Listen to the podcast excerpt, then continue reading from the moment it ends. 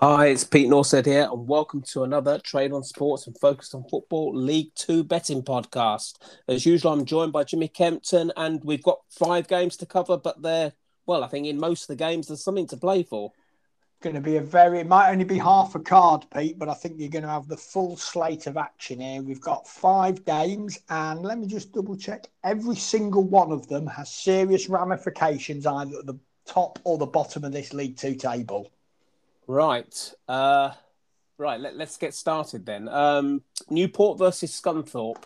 Uh, recent head-to-heads. Newport are one-one. There's been no draws. Scunthorpe have not won.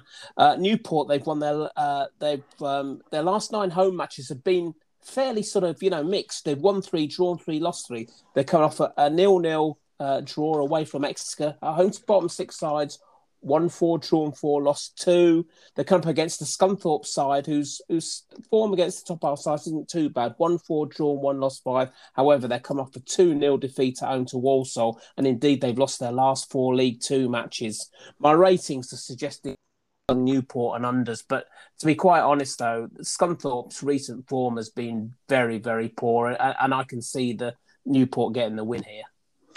Well, we've seen in recent weeks, Pete, when teams have uh, or think they have nothing to play for away from home. I'm thinking particularly of Barrow away at Orient. When they have to make these long trips at this stage of the season against a focused team, there's been pretty low levels of resistance in recent weeks. And I, I'm looking at this game and wondering what price would I want to have to back this Scunthorpe side. As you say, they've lost the last four games on the bounce away from home.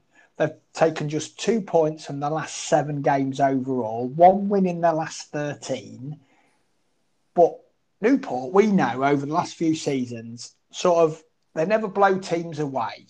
The record at home to bottom six sides isn't outstanding. They've won nine, drawn four, um, and lost, sorry, won nine, drawn nine, and lost four of their last 22. Only two of those wins have come by two or more goals. So if you're needing Newport to win this game by two or more goals to fully cover your bet on the minus three quarters of a goal handicap, history is against you. And if you throw in the pressure factor, I think Newport will win this game, Pete, because I don't really see or haven't seen much effort from Scunthorpe in recent weeks but I'm not taking them, you know, to win by two or more goals, mate. This stage of the season, that's almost fool's gold. Bradford Salford next. The two teams drew last time they met at, at Bradford. Um, it's all fallen apart for Bradford, really. They've lost their last four league League Two matches, coming off a 2 1 defeat away at Port Vale.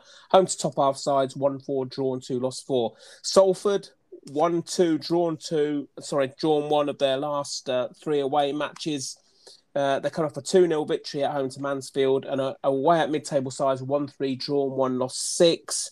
My rating suggesting some good value under two and a quarter to goals, and that will be a bet. But as far as the match goes, I, I fancy Salford to take one of those playoff places.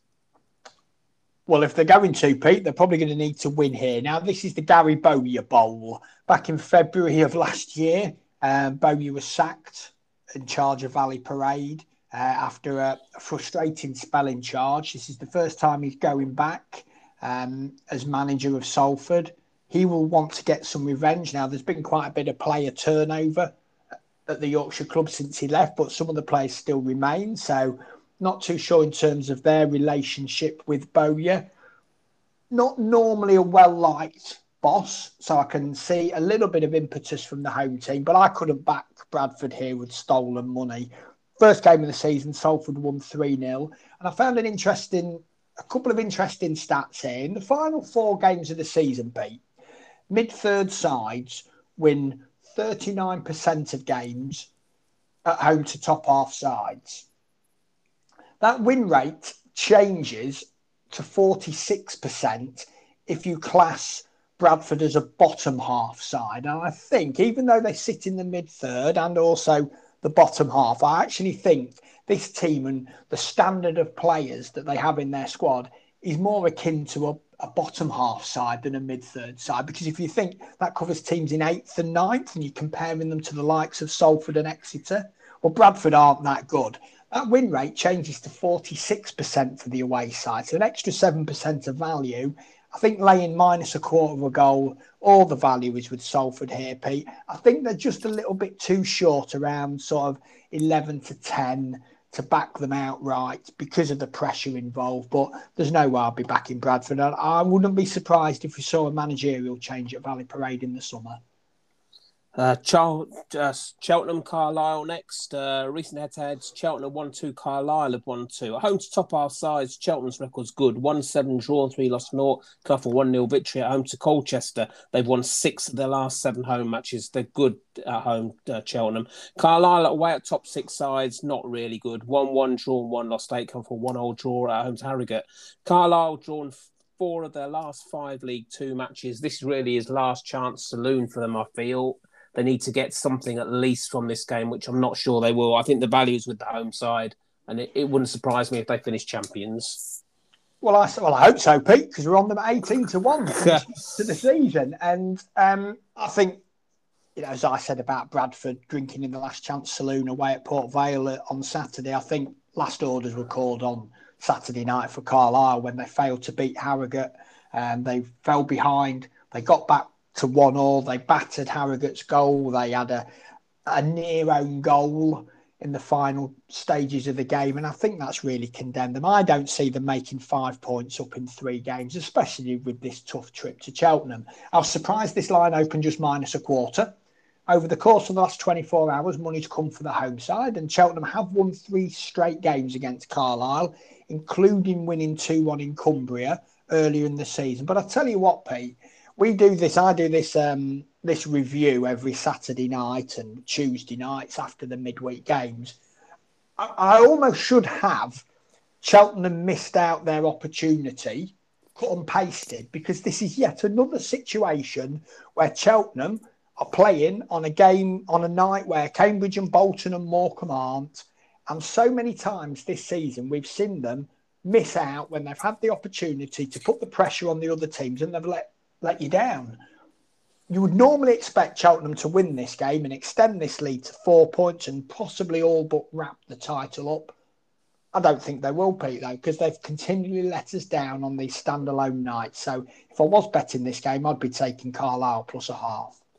Exeter Grimsby next. Recent head to heads, interesting head to heads. These Exeter one one's been one draw, Grimsby a one two.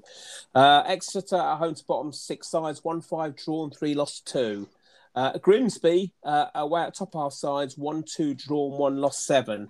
Well, Exeter uh, drew nil nil uh, at home to Newport last time. They draw in their last three league uh, two matches nil nil. Grimsby they come off a two one victory away at Oldham, good win really. They've lost just one of their last six away matches. I don't see any ve- real value in the line, but you know it would not surprise me, you know, to see Grimsby win this game. I think Scunthorpe on 47 points, who are really falling you know, they could be caught. Funny you should say this. I was having this very same conversation on Saturday night to a friend of mine who's connected to Scunthorpe, and I was saying, uh, "Did you realise that you're not mathematically safe?" He goes, "Yes, I worked that out three weeks ago, and since then we've not taken a single point." And momentum is a huge thing in this league. The the thing that would concern me siding with Grimsby here is that you mentioned that great win at Oldham that was secured from a, a fantastic solo strike late on by Jay Matete for Grimsby. That was a, a reasonably lengthy trip to Boundary Park. They then travelled home. They've now got this very long trip down to Exeter. I don't know how they're doing it, Pete, whether they're going on game day or whether they've gone down today. Either way, in these COVID times, these long trips are difficult it's another one of those or bust games for Grimsby. They have to win it.